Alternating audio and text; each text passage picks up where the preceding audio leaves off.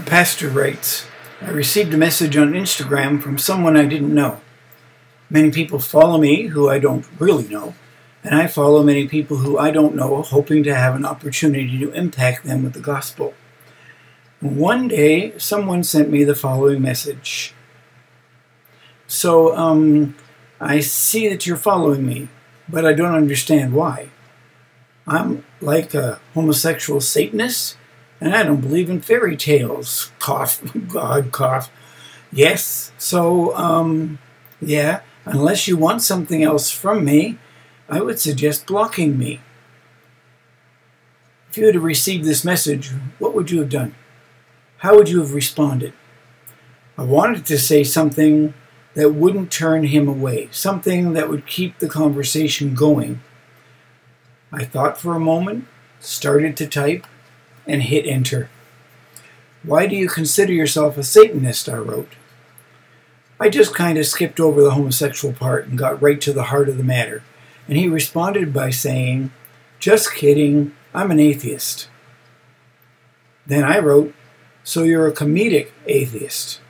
And he replied, I guess, ha ha ha. The next day I received this message from the guy What do you get from God? What does He do for you?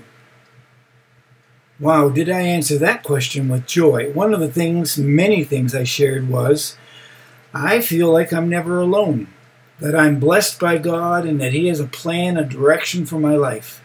I look up at the stars and think there must be a Creator, that none of this is an accident. And I just read the Bible, and it rang true.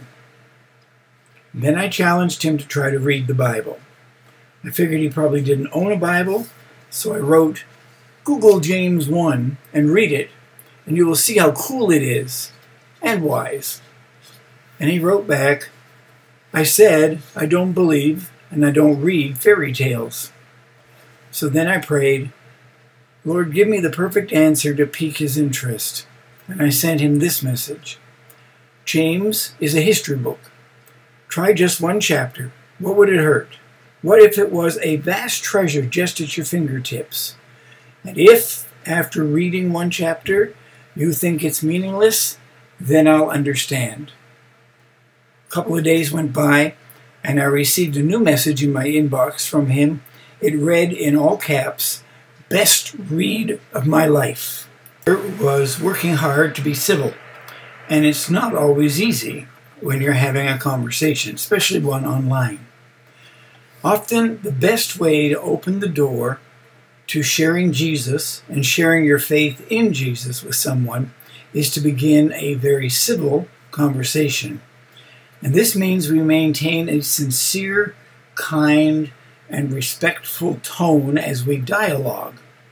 Not preach at them, dialogue with them. It also means praying for the Holy Spirit's guidance about what to say, including when and how to say it. Many Christians fall into two categories, two different extremes. Number one, there are some who don't engage with non believers at all about spiritual matters because they feel afraid, intimidated, or ill equipped. And secondly, there are others who do engage with non believers, but it can be in a manner that is obnoxious or argumentative, critical, and judgmental. The solution or the remedy for do both of these extremes is found in 1 Peter chapter 3 verse 15. But in your hearts honor Christ the Lord as holy, always being prepared to make a defense to anyone who asks you for a reason for the hope that is in you. Yet do it with gentleness and respect. The message version reads, through thick and thin, keep your hearts at attention in adoration before Christ your Master. And then be ready to speak up and tell anyone who asks why you're living the way you are, and always do so with the utmost courtesy. Our effectiveness for the gospel begins with a reverence for Jesus as Lord in our hearts, and we are called from that to always be ready to give an answer to those who ask us for the reason why we live and have hope. And this must be done with gentleness and respect in a civil manner, because it's coming from your heart, which, as the verse states, is focused and adoring Jesus. What the world needs now more than ever before is for believers to be open, engaging, and available to engage in civil conversations. That's often difficult in a culture where people are becoming more and more hostile to Christianity and even to each other. And there are so many different camps, so many different approaches, so many different opinions. Just look at any comments section of a social media post or some news article online. It can be the simplest topic to the most controversial, it doesn't matter. In just about every instance, you will have people who disagree with one another and begin labeling and attacking without a filter. Civil discourse seems to have left the building. Having a civil conversation with someone when you disagree seems almost impossible. And I admit, sometimes it is hard to be civil. And we Christians are just as guilty as the non Christians, as the non believers. The truth is, we are not going to win anyone or convince anyone of anything with our harsh and obnoxious Facebook posts over petty differences. We are not going to argue anyone into God's kingdom. Instead, we need to engage in civil dialogues and civil conversations with those who do not know Jesus and those who do, for that matter. Throughout Scripture, almost every conversion story began with some type of civil conversation. In Acts 8, Philip had a conversation with an Ethiopian who ended up getting baptized. In Acts 10, Peter and a man named Cornelius had a conversation. And the next thing you know, Cornelius and his family surrendered their lives to Jesus Christ. And it was in Acts 16, verses 13 and 14, during a conversation with Paul and his companions, that a woman named Lydia opened her heart to receive Christ as Lord. Jesus preached and he taught the people, but in his one on one conversations, we see that he would often take on a very different approach and was always being civil, conversing, and asking questions. And one of the best examples of this is recorded in the Gospel of John, chapter 3. A man named Nicodemus had an encounter with Jesus, and his life was forever changed. John chapter 3, starting at verse 1. Now there was a man of the Pharisees named Nicodemus, a ruler of the Jews. This man came to Jesus by night and said to him, Rabbi, we know that you are a teacher come from God. For no one can do these signs that you do unless God is with him. And Jesus answered him, Truly, truly, I say to you, unless one is born again, he cannot see the kingdom of God. Nicodemus said to Jesus, How can a man be born when he is old? Can he enter a second time into his mother's womb and be born? And Jesus answered, Truly, truly, I say to you, unless one is born of water and the Spirit, he cannot enter the kingdom of God. That which is born of the flesh is flesh, that which is born of the Spirit is spirit. Do not marvel that I said to you, You must be born again. The wind blows where it wishes, and you hear its sound, but you do not know where it comes from or where it goes. So it is with everyone who is born of the Spirit. Nicodemus said to him, How can these things be? And Jesus answered him, are you the teacher of Israel, and yet you do not understand these things? Truly, truly, I say to you, we speak of what we know, and we bear witness to what we have seen, and you do not receive our testimony? If I have told you earthly things and you do not believe, how can you believe if I tell you heavenly things? No one has ascended into heaven except he who descended from heaven, the Son of Man. And as Moses lifted up the serpent in the wilderness, so must the Son of Man be lifted up, that whoever believes in him may have eternal life. Nicodemus was someone you might meet for the first time and think, he'll never become Christian. The guy had political influence and clout. He represented the status quo. He was wealthy, a guardian of the rules, a keeper of the laws. Nicodemus subscribed to all kinds of unwritten laws as a teacher of Israel. He represents the people who believe that by keeping all the rules, you are somehow saved or made righteous or good to go with God. And yet Nicodemus came to Jesus at night because he was very intrigued by him. He wanted to learn more about him and the things that he had been teaching and the signs and wonders. So Nicodemus says, Rabbi, which means teacher, and the conversation begins. Verse 2 Rabbi, we know that you are a teacher come from God. No one can do these signs that you do unless God is with him. And there's some things to note within Jesus and Nicodemus's exchange that will be immensely helpful to you and me as we share our faith and share it in a very civil manner. Number one, get straight to the point. Jesus was willing to have a civil conversation with Nicodemus, but he also politely got straight to the point. Verse 3 Jesus answered him, Truly, truly, I say to you, unless one is born again, he cannot see the kingdom of God. Now, it could have been because it was late at night and Jesus was tired after a long day. Small talk was not something Jesus wanted to engage in, but it most likely had more to do with Jesus' desire to see Nicodemus saved. So he didn't pull any punches. He did not shy away from the opportunity to speak openly, to speak honestly with one of Israel's most important and religious leaders. Truly, truly, I say to you, Unless one is born again, he cannot see the kingdom of God. That's pretty direct. And truly, truly, by the way, means listen carefully. I'm not lying.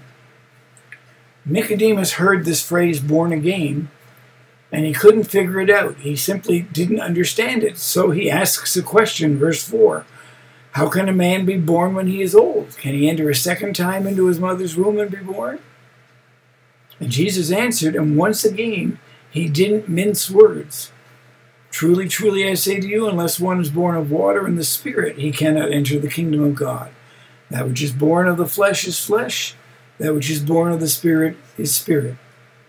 Of course, we know what this meant, but Nicodemus didn't.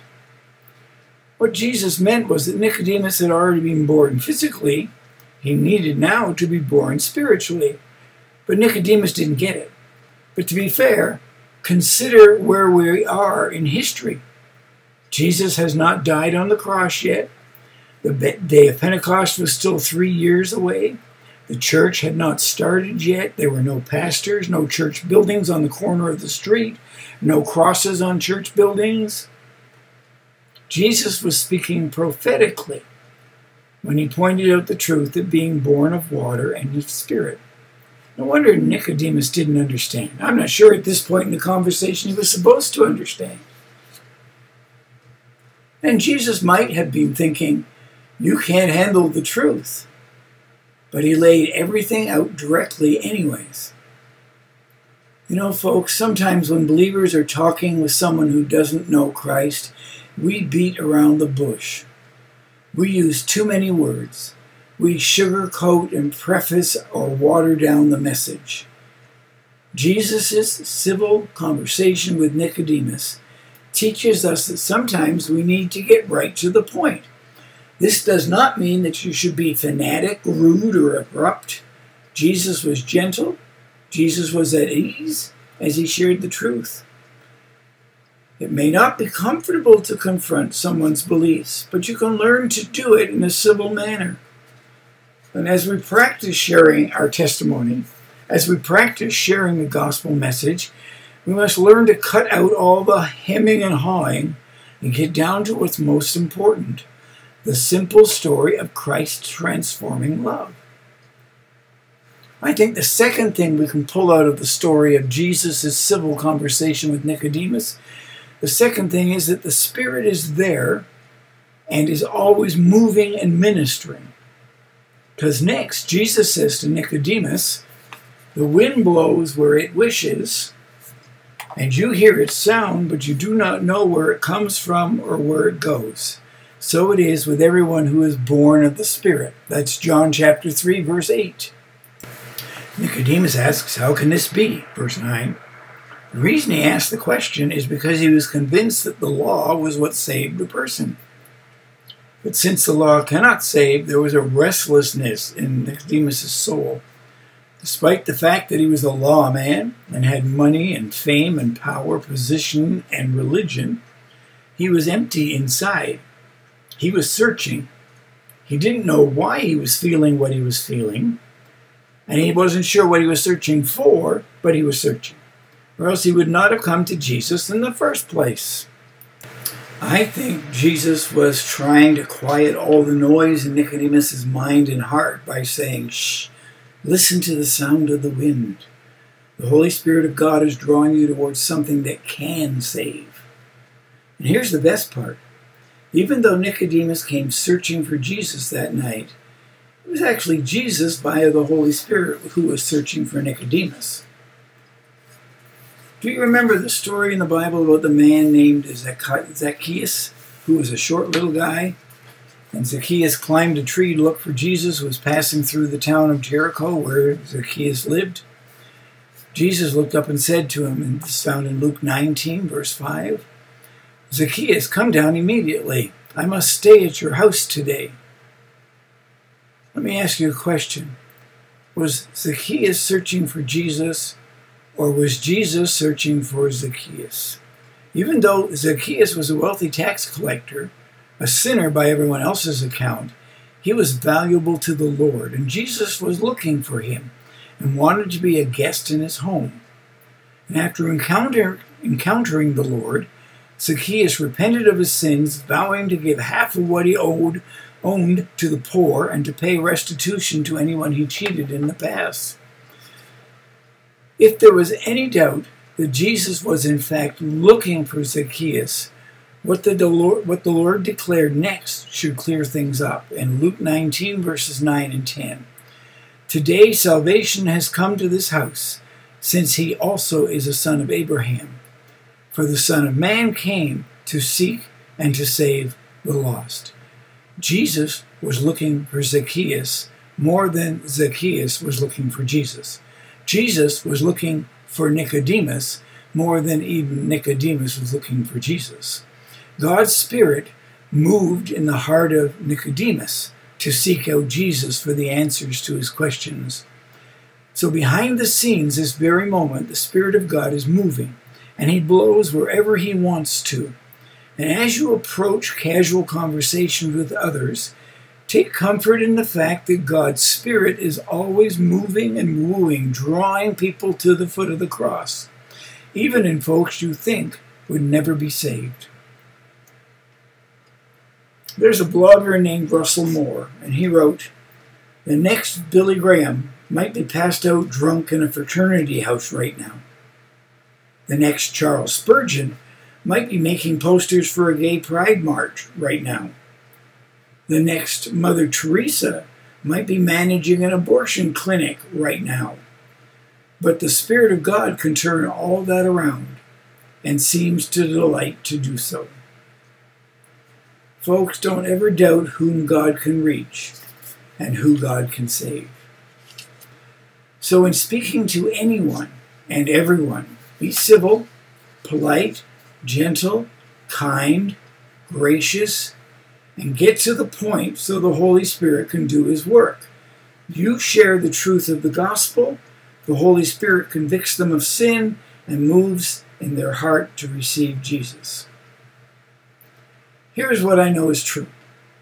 Right now, there are people in your life, and perhaps even folks you have not met yet, who are restless in their heart and their soul, just like Nicodemus and Zacchaeus.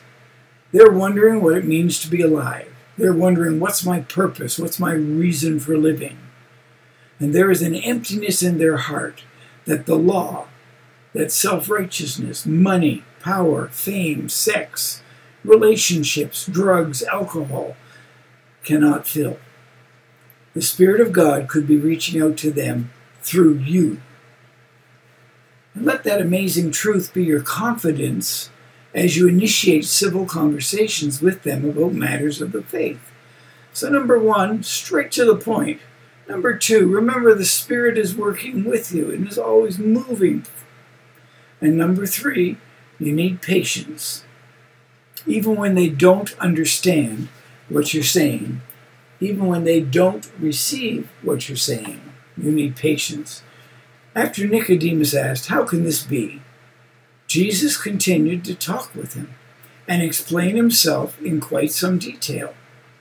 Even though Nicodemus was a teacher of the law and should have been able to grasp these concepts, even though by all appearance this conversation is not going anywhere and his conversion is nowhere in sight, Jesus was patient with them. And what we learn from Christ's approach and his demeanor is that we must be patient with others, even when they don't understand, even when we don't think or cannot believe that they'll ever respond properly to the gospel. Jesus patiently took Nicodemus back to a familiar story. Remember, he's Jewish and a Jewish teacher of the law. So he takes him back to a familiar story in Numbers chapter, chapter 21 to explain in his terms salvation. People of God were complaining when they should have been rejoicing should have been rejoicing because God had delivered them captivity in Egypt and was leading them to the promised land. They questioned Moses' leadership abilities. They didn't like the monotonous and dry food God was supplying to them free of charge daily, home delivery. They began to infect the camp with poisonous words. So the Lord sent real live snakes into their midst to do literally the very thing the people were doing, guilty of doing figuratively, poisoning. And many of the Israelites died. Those who were left realized their sin and went to Moses to repent, and they knew they were doomed and beyond hope. In recounting this story, Jesus reminded Nicodemus how Moses lifted up a bronze snake on a pole and whoever looked upon that snake would live. And Jesus, just as he did with his born again statement earlier, was pointing out the spiritual with the physical. In fact, he told Nicodemus that he was speaking of heavenly things. As Moses lifted up the serpent in the wilderness, so much the Son of Man be lifted up or crucified, that whoever believes in him may have eternal life. Jesus was patient with Nicodemus as he led him to the truth of the gospel. And we are called to do the same in our civil conversation with others. It may look like they don't understand. It may look like they're never going to receive the message, the gospel of the kingdom. But God has called us to lift up Jesus so that he can draw all people to himself. That's our job. And that is all we have to be focused on. More and more every day, our world is becoming so divided, so confused, and so poisoned. And like the Israelites who had snakes in the midst of their camp, it may seem as though we are all doomed.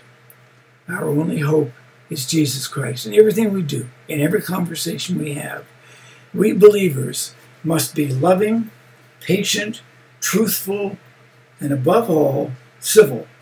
And as we are civil, we lift up Jesus so that the entire world will believe. So here are my points out of John chapter 3. Number one, cut to the chase, straight to the point, speak the truth in love. Number two, the Spirit is always moving in people's lives. And number three, be patient, even when they don't understand or it doesn't look like they ever will understand. So, as I put, attempt to put myself in Nicodemus' sandals after this fascinating conversation with the Savior of the world, here is what I imagine Nicodemus saying, or at least thinking Jesus, everything that you're saying has completely turned my thought process upside down. Everything I have ever been taught since I was a child is in the law, is what saves. You come along with these miracles and signs that force me to listen to you. And you tell me I have to be born again with water and the Spirit, and that the Son of Man must be lifted up. I imagine Nicodemus continuing Jesus, I am an educated man. but I need you to simplify this for me. I'm very interested, but I don't understand. I know the scriptures front and back. I know what the rabbis have taught for thousands of years, but I have no idea what you're talking about. So perhaps then, in the greatest verse in John's entire gospel, Jesus really did simplify it all for Nicodemus when he declared, For God so loved the world that he gave his only Son, that whoever believes in him should not perish but have eternal life. People can keep all the laws, but the laws cannot save. They can be leaders among leaders, but fame and recognition can't save. And they can be wealthy, but material possessions cannot save. Only knowing the Son of God, Jesus, can save a person.